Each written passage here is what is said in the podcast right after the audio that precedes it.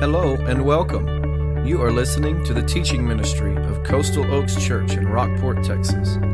It is our hope that you will be encouraged and that your desire to follow Jesus Christ will be challenged and strengthened as you listen to this podcast. For more information on location, service times, and what to expect on your next visit, go to coastaloakschurch.org. Now, grab your Bible and study along with us as you listen. I invite you to open your Bibles to Luke chapter 1 today, or your smartphone, whichever one is uh, with you today.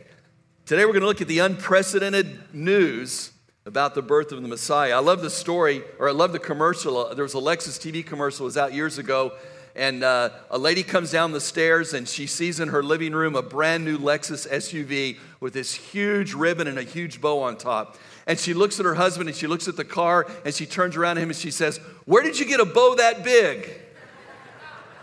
And she missed the fact that it was attached to the car, which was the gift. Sometimes we go into Christmas that way. We, we really miss the essentials of Christmas. We celebrate, we have trees and gifts and presents and all that, that happens, but we miss the news that is unprecedented, never known before, never before proclaimed, groundbreaking news of the birth of Jesus. Well, let's look at the story of the angel's appearance to Mary and then to Joseph. Chapter 1 in the book of Luke, verse 26.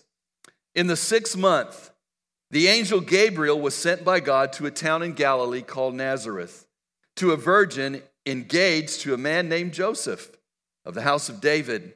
The virgin's name was Mary. The angel came to her and said, Rejoice, favored woman, the Lord is with you.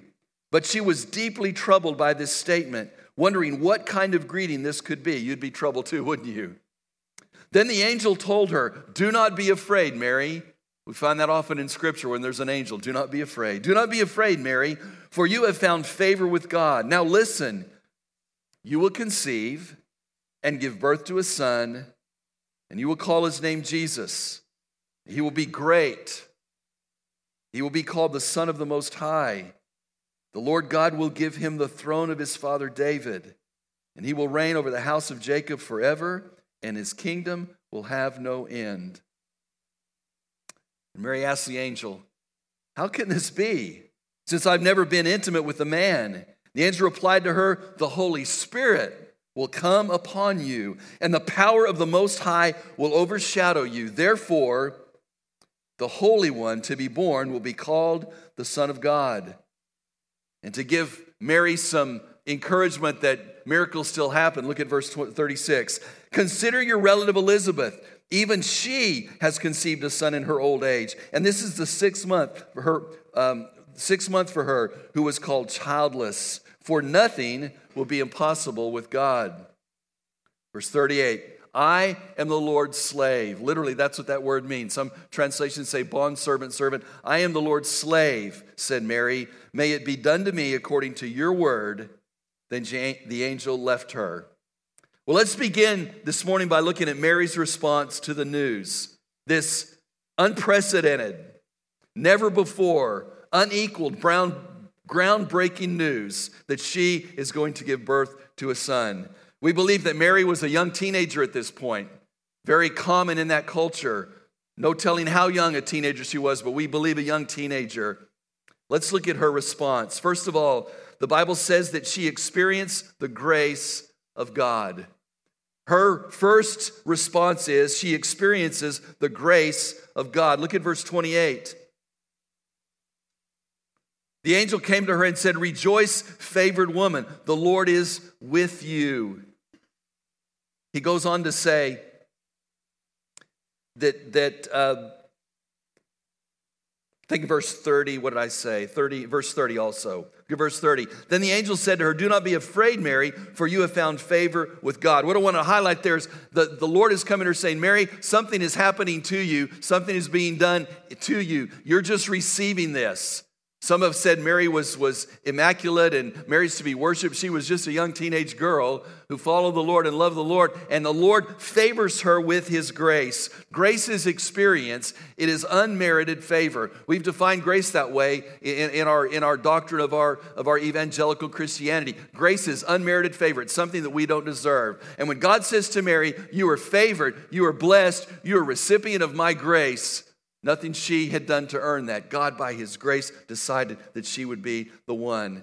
We love the, the phrase in, in Ephesians chapter 2 by grace you've been saved. It's through faith, it's not of yourselves. It is the gift of God, not from works, so that no one can boast. There's a couple other passages in the New Testament that speak of God's grace coming to us. I just want to highlight those. Titus 2:11, "For the grace of God has appeared with salvation for all people." That could be said of Mary, right? Mary, God's grace is coming to you with salvation for all people. In John 1 verse 16, the Bible says we have received grace. I love this phrase grace after grace, grace upon grace. As the people of God, we've known this, been, been recipients of God's grace. And Romans 3.24 says we are freely justified by his grace. Don't miss this. Mary is a recipient of the grace of God. She is just willing and open and receptive, and God moves in and does a work in her life. That's where we need to be just open to the grace of God. My prayer when I come to worship on Sunday morning is that we, as a people of God, will be open to His grace. That we would, that we would not show up saying, God, here I am, I'm special, you ought to be, you ought to be glad I'm here. I'm, I'm, the, I'm your gift to this congregation. No, we should show up with this, this unbelievable understanding that God's grace has been given to us. And that's why we're here, not because of any merit of our own. Mary just receives the grace of God. She is a favored one. The Lord has come to her. Secondly, and this is her response to that grace, she believes the word of God. Mary believed the word of God. God's word to her through the angel. And look at verse 34. Some would question why I would say she believed, but look at the, look at the passage again. Verse 34 Mary asked the angel, How can this be, since I have not been intimate with a man? The angel replied to her, The Holy Spirit will come upon you, and the power of the Most High will overshadow you. Therefore, the one born to you will be called the Son of God. Mary says, How can this be? It is not a, it's not a statement of unbelief. You know it's a statement of? It's a statement of faith. Okay, God, you've said to me that as a virgin, I'm going to be giving birth to a son. I get it. How's that going to happen? Does that make sense? She's not saying, oh, that can't happen, God, that's impossible. She is saying, Lord, I, I, I get this, but I don't get how it's going to take place. When she says, how can it be? She's just saying, God, this is a, a statement of faith that I trust you. I trust your word. Study was done, goodness, it's about 40 years ago, and I can't imagine what the statistics are today. But in mainline denominations, people were asked, Do you believe in the virgin birth? 60% of Methodists said no. 49% of Presbyterians said no. 44% of Episcopalians said no. 34% of American Baptists said no. Those people in our churches, and I, I know tell what those statistics are today. I, I don't even want to know. People in our pews, people who come to church, who read the Bible, who believe the Bible, were asked, Do you believe in the virgin birth? And most of them say, Not really. Not really. Folks, it is foundational to what we believe that God by his Holy Spirit overshadowed her. I love what Steven J. Cole says. He says to deny the, the, the, virgin birth requires that we deny the authority of the Bible and the truth of the Bible, the deity and sinless humanity of Jesus Christ, and that he is the Savior as taught in Scripture. To deny the virgin birth is to deny the Word of God because the Word of God is what teaches the virgin birth. People have done all kinds of hermeneutical gymnastics to try to say, well, that word virgin just means young. No, it doesn't. It means virgin. She was a virgin. She had not been with a man. She had not slept with a man. She was not able to be pregnant except by a miraculous work of Almighty God. Folks, it was a miracle. He goes on down in verse 36 and verse 37 uh, and, and, and shares with us, verse 37 nothing will be impossible to God. It was a miracle. People say, well, I don't know how that can happen. Well, that's, that's why God is God. I think it's a, it's, an, it's a miracle that a baby could be born. Think about that one for a minute. Think about the intricacies of the human body and all that has to happen for us to be given life. It's a miracle. God can overrule that for one, one moment. God can say, I'm God, I created you, and now I'm going by the Holy Spirit overshadowing you. This virgin is going to conceive and have a son. I love that phrase the, the Holy Spirit will come upon you, and the power of the highest will overshadow you. Overshadow you in verse 35. That word is the same word that was used in the Old Testament to describe the glory of God hovering over the tabernacle and hovering over the, the temple. You see the picture? That word is used for the glory of God hovering over the place where the people of God met. Warren Wiersbe says it this way Mary's womb became the, the Holy of Holies at that moment because the Spirit of God hovered over like he hovered over the temple. God's presence Mary got it. She knew that this is God's proclamation of his word, and she believed it. She believed this miraculous story. I love it. Jesus was to be born fully human, born of a woman, fully human, so that he could experience what we experience. Look at what the writer of Hebrews says. He experienced everything we experience, yet without sin, so he could understand our plight. Yet conceived by the Holy Spirit, fully God, so that he could be the perfect sacrifice for our sin. Do you see why the virgin birth is so important? For Jesus to be not the 50 50 God man, but to be the 100% human, 100% Christ deity, so that he could represent us as sinful man, and so that he could be our substitute and pay the price as the perfect sacrifice for sin. She believed God's word. She knew that that was significant. Thirdly, she was used by the Spirit of God to accomplish the will of God. Used by the Spirit of God to accomplish the will of God. I want to go back to verse 31 again. Now, listen, as if she wasn't listening already, right? Listen, you will conceive and give birth to a son, and you will call his name Jesus, and he will be great and will be called the Son of the Most High. The Lord God will give him the throne of his father David. He will reign over the house of Jacob forever, and his kingdom will of his kingdom there will be no end. You will call his name Jesus, verse 31. Jesus means Jehovah is salvation. You're going to call this son God saves. You're going to call this son the Lord God Jehovah brings salvation to his people. That's going to be his name. That is God's purpose. That is God's will. And Mary becomes a part of that. And she willingly says to God by his Holy Spirit, I will submit to that to being used. In Matthew chapter 1, verse 21, the Bible says, She will give birth to a son. You will call his name Jesus. And, and, and Matthew inserts these words because he will save his people from their sins. Not just you're to be Mary, you're to be the person who has gives birth to the to the savior, to the God man, but that savior will be the one who saves. That's in his name. He will save his people from their sins. Used by the Spirit of God to accomplish the will of God. We don't ever want to miss connecting the dots. That God's will in sending Christ to this earth as a baby was so that he could grow as a sinless man and die on a cross in our place. It, it wasn't planned this way, but we have the manger and the cross in the same scene back here. I think that's significant. That was his will. That's why he used Mary. Can you imagine? I can't. The emotional attachment to this child that she's going to have, knowing that his purpose is to save his people from their sins.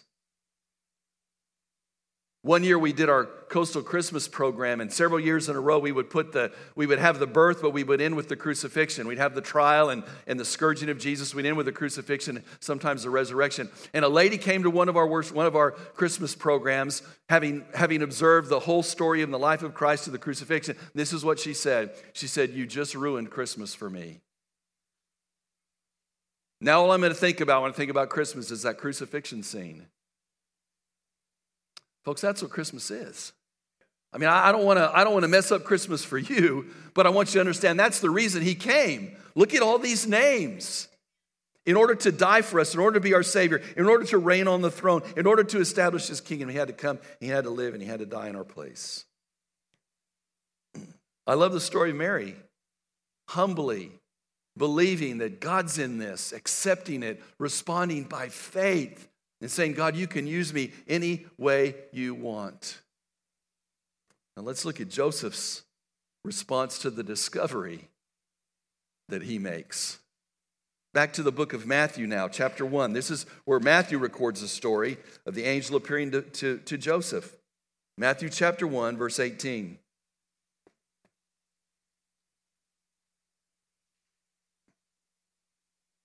The birth of Jesus Christ came about this way. After his mother Mary had been engaged to Joseph, it was discovered before they came together that she was pregnant by the Holy Spirit. So her husband Joseph, being a righteous man, not wanting to disgrace her publicly, decided to divorce her secretly or privately.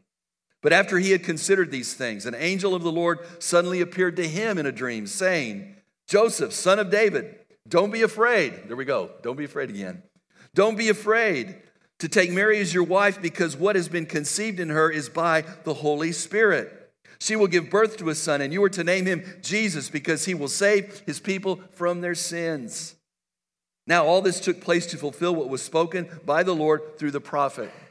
So the virgin will become pregnant, give birth to a son, and they will call him Emmanuel, which is translated God with us. That's a quotation from Isaiah chapter 7. That's a whole other sermon. These prophetic fulfillments in the birth of Christ. When Joseph got up from sleeping, he did as the Lord's angel had commanded him, and he married her, but did not know her intimately until she gave birth to a son. And he named him Jesus. Joseph's response to the discovery Joseph, a a poor carpenter. We know that Mary and Joseph were poor because when you read later after Jesus was born and they go to the temple for the dedication and the circumcision, they bring two turtle doves and two pigeons. That's what the poor people brought. People who had any kind of uh, financial means would bring another animal, a larger animal for sacrifice, but the poorest of the poor, a couple of, couple of pigeons and a couple of doves. That's all they could bring. That's who Joseph was, this poor carpenter. And we don't know how much older than Mary he was. Some speculate that he may have been much older. We don't know. But you have this couple that, that, that are engaged. And in the midst of their engagement, Joseph discovers that she is pregnant. First of all, because of the kind of man Joseph was, he was prepared to respond graciously. He was prepared to respond graciously. Verse 19 So her husband Joseph, being a righteous man and not wanting to disgrace her publicly, decided to divorce her secretly. Now, that may sound harsh to you, but it was gracious. See, in the Jewish legal system, they had this period called betrothal or engagement, and it was a time when literally they're called husband and wife, and we read that in Scripture Joseph, husband, Mary, wife, but they really had not come together as husband and wife. The betrothal period, the engagement period, maybe up to a year, was a time when they lived as husband and wife but did not live together. It was a time of waiting, a time really of, of testing the purity of the couple. And at the end of that, that betrothal, at the end of that engagement, then they came together and consummated the marriage and be more like marriages like we know today. So during that time, they had not come together, and the Bible's clear on that. So Joseph thinks about this and he decides, I'm not gonna, I'm gonna spare her the disgrace and the humiliation of this public trial. And I'm gonna, I'm gonna spare her the disgrace of this public divorce, and I'm gonna just, his, this is his thoughts there. He decides not to disgrace her, but to divorce her secretly, quietly, privately. We might, might hear uh, in, our, in our culture an out of court settlement where it just gets taken care of where not a big deal is made about. You know why Joseph is saying that? Because in his mind, she's been unfaithful to him. To get that news in that context, Mary would be accused as being an adulteress because she hadn't been with Joseph, and Joseph had not been with her, and he knew it, and she's pregnant. So now Joseph is thinking, This is terrible, but he responds. He's ready to respond in grace. I think he responds to the same way James writes about in James chapter 1 be quick to hear, slow to listen. I mean, slow to speak, slow to anger, quick to hear, quick to listen. I, I, Mary, I'm going to I'm going to listen to your side of the story. I'm not going to make judgment against you. Ultimately, the angel comes and gives him even clarity to that. I love that he was prepared to respond graciously to her. But secondly, he was open to God's plans. This is big, folks. He was open to God's plans. Look at verse 20. After he had considered these things, An angel of the Lord suddenly appeared to him in a dream, saying, Joseph, son of David, don't be afraid to take Mary as your wife, because what has been conceived in her is by the Holy Spirit. She will give birth to a son. You are to name him Jesus, because he will save his people from their sins. That is the plan of God. All this took place to fulfill what was spoken by the prophet. See, the virgin will become pregnant and give birth to a son, and they will call him Emmanuel, which means God with us.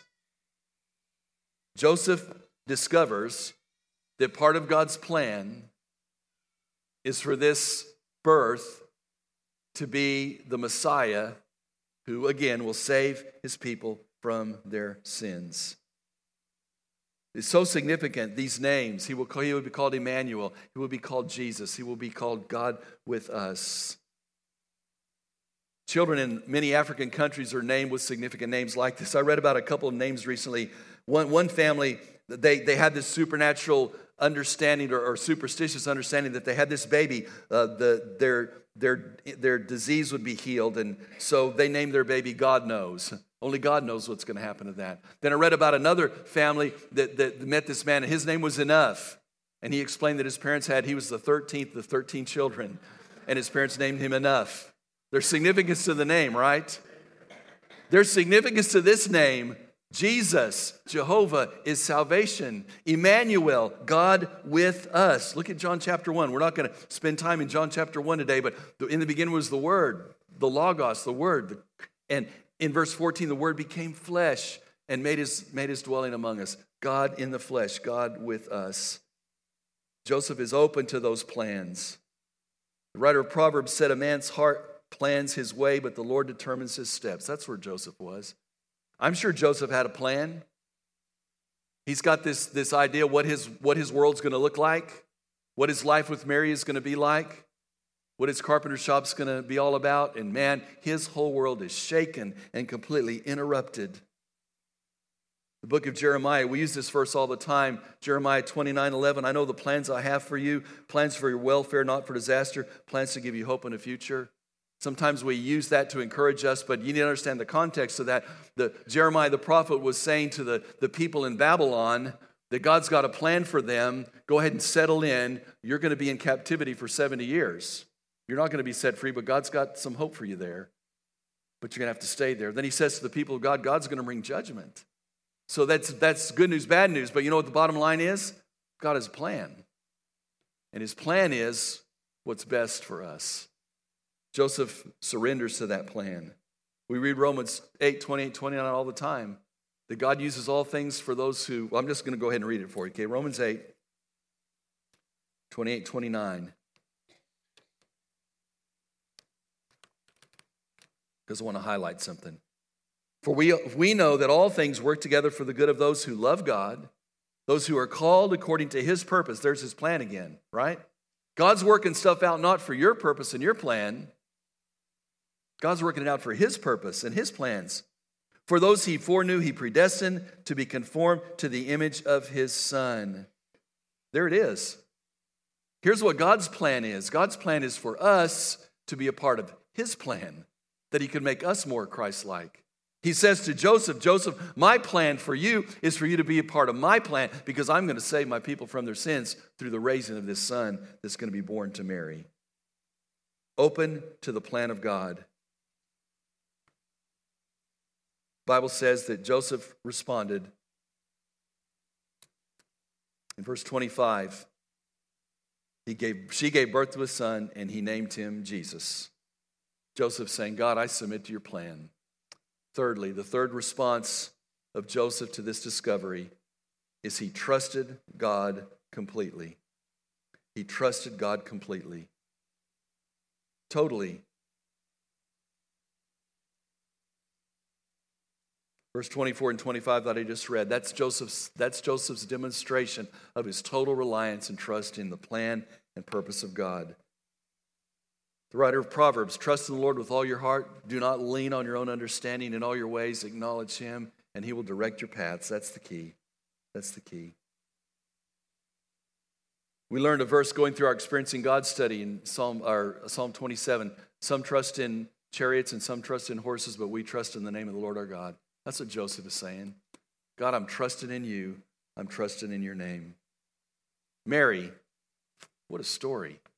Joseph, what a story. The birth of the Messiah announced by these angels. What a story. Jill Briscoe tells a story, I love this, of her son, David. He was very, very young. And his dad told him, David, on Monday, we're going to the doctor to get x rays. Just so you know, be prepared. So that was Friday. They told David. Monday came around, and David got in the car with Stuart, his dad. And Stuart looked over at David. He was white as a sheet. Just looked like he'd seen a ghost. And his dad says, Son, what's the deal? Why are you so frightened? He said, Of course I'm frightened, Dad. I know what an execution is. He said, What do you mean? He said, I, I know what's going to happen to me today. Here's the amazing thing that this little boy thought an x ray meant execution. And what amazes me is he got in the car with his dad to go there.